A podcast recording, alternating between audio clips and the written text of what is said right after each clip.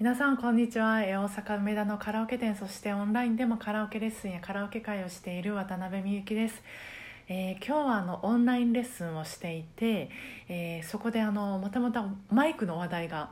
出たんです。前回のラジオでも、えーマイクのことをおしゃべりしてたんですけど、まあ、今日のあのご利用者さんはマイクとか、まあ、そういう道具をきちんと使いたいってこう言われてたんですよ。素敵ですよね。あのちょっと話変わりますけど昔あの英語を教えてもらってた先生があの最近英語はまあ伝えるための道具だっていう人が多いけども道具だと思うならもっときちんと正しく使おうよって思うみたいにちょっとこう 切れてたことがあって まあキレキャラやったんですけどまあそれが面白かったんですけども多分そんな内容のことを言われててまあそれをちょっと思い出してたんですけどあのそう道具をきちんと丁寧に、まあ、使うってあの、まあ、カラオケの場合歌の歌う場合は、まあ、よりあの声がきちんと聞こえるようになる伝わる、まあ、うまくうまいねっていうより思われると思うんですけどもまあでもそれよりもあの道具をなんか丁寧に扱ってる人見るとなんか見てる側もなんか温かい気持ちになりますよね。なんかそういうのも歌う時歌うと歌う時もなんか伝わるんじゃないかと思うんですけど、まあ、ということであのそう。じゃあカラオケで道具を丁寧に使うってどういうことになるのかっていうことなんですけどまあでもそのわざわざうん私が言わなくてもそのカラオケをよく行かれてる方はもう十分ご存知の内容かとは思うんですけど、まあ、やっぱりその、えーカラオケはマイクに入れた声がスピーカーから出てで空気を伝わって耳で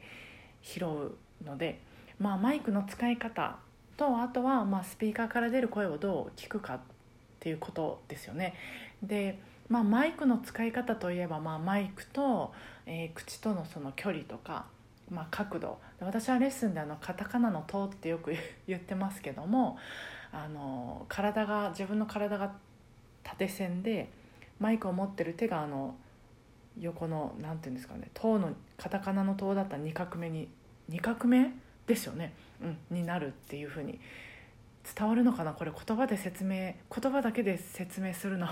初めてだからちょっと不安ですけど。まあカタカナの「と」って言ってるんですけど。まあでもその距離とかね角度っていうのは簡単ですけど。でもちょっと角度じゃあいつもいつもの角度をちょっと変えるって結構大変やと思うんですよ。まあ、レッスンで見させてもらってると結構そのあのマイクのもう持ち方って固まってる人がすごく多いんです。あそれも私を含めてですけども。あの、まあ、いつも大体この角度でとかこの距離でとか。でマイクを持ってない方の手の位置はこうでとかあの角度はこうでとか。あとまあ立つ姿勢とかもそういうのも全部含めると大体なんかこう固定されてる方が多いんですけどやっぱりそのライブ映像とか見てるとあの上手い人は本当自由ですよね。そこら辺が。でもあの自分のそういう、まあ、癖っていうのは、まあ、鏡を見ながら練習するか、まあ、歌ってるところを撮影した後で、まあ、チェックするかぐらいかなと思うんですけど確認方法は。まあでもそういうことが可能な方はぜひあのトライしてみてほしいです。まずそうやってこう気づくとあの結構ね変わりやすいと思います。変わるためにはまず気づくことからっていうことで可能な人はぜひ、えー撮影してみてほしいです。でまあよくカラオケに行かれてる方なら、えーご存知やと思うんですけど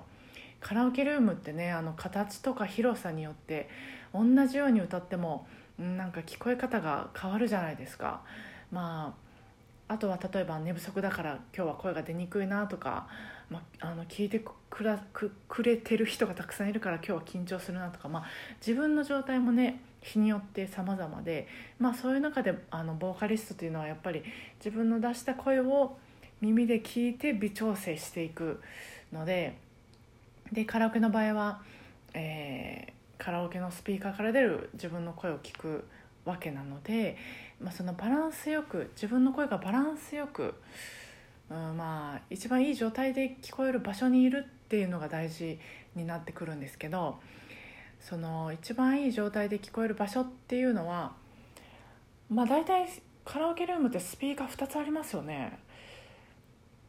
なんか2つあるイメージなんですけどもどうでしょう？1つだけのとこもあるのかな、まあ、そのそれぞれのスピーカーから音がまあまっすぐ出てて、まあ、それがちょっと交差してる場所っていうのかな？これねうまくちょっと説明できなくて申し訳ないんですけど、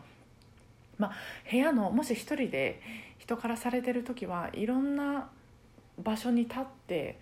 あの自分の声が一番よく聞こえるところをちょっと探してみるといいと思います。それであ大体スピーカーからこれこういう位置で立てばいいのかなっていうのを見つけてまあ見つけていくといいかなともっとこう、まあ、歌いやすい練習しやすいんじゃないかなと思います。今日は以上ですかね。ということで、えー、今日も聞いてくださってありがとうございました。あそうそう。あのー、なんかそう言い足りないなと思ってあのーいろいろ今考えて 今すごいお腹鳴ったんですけどこれ入ってるのかな？さっきねちょっとアイス食べちゃったんですよ久しぶりに。でえっ、ー、とそう。オンラインレッスンをまあ最近ちょっと続けて、えー、させてもらってオンラインレッスンとかあとまあ Zoom 使ってしゃべるとか、えーまあ、なんとなくなんか慣れてきたなと思って。慣れてきたっていうか様子が分かってきたなと思って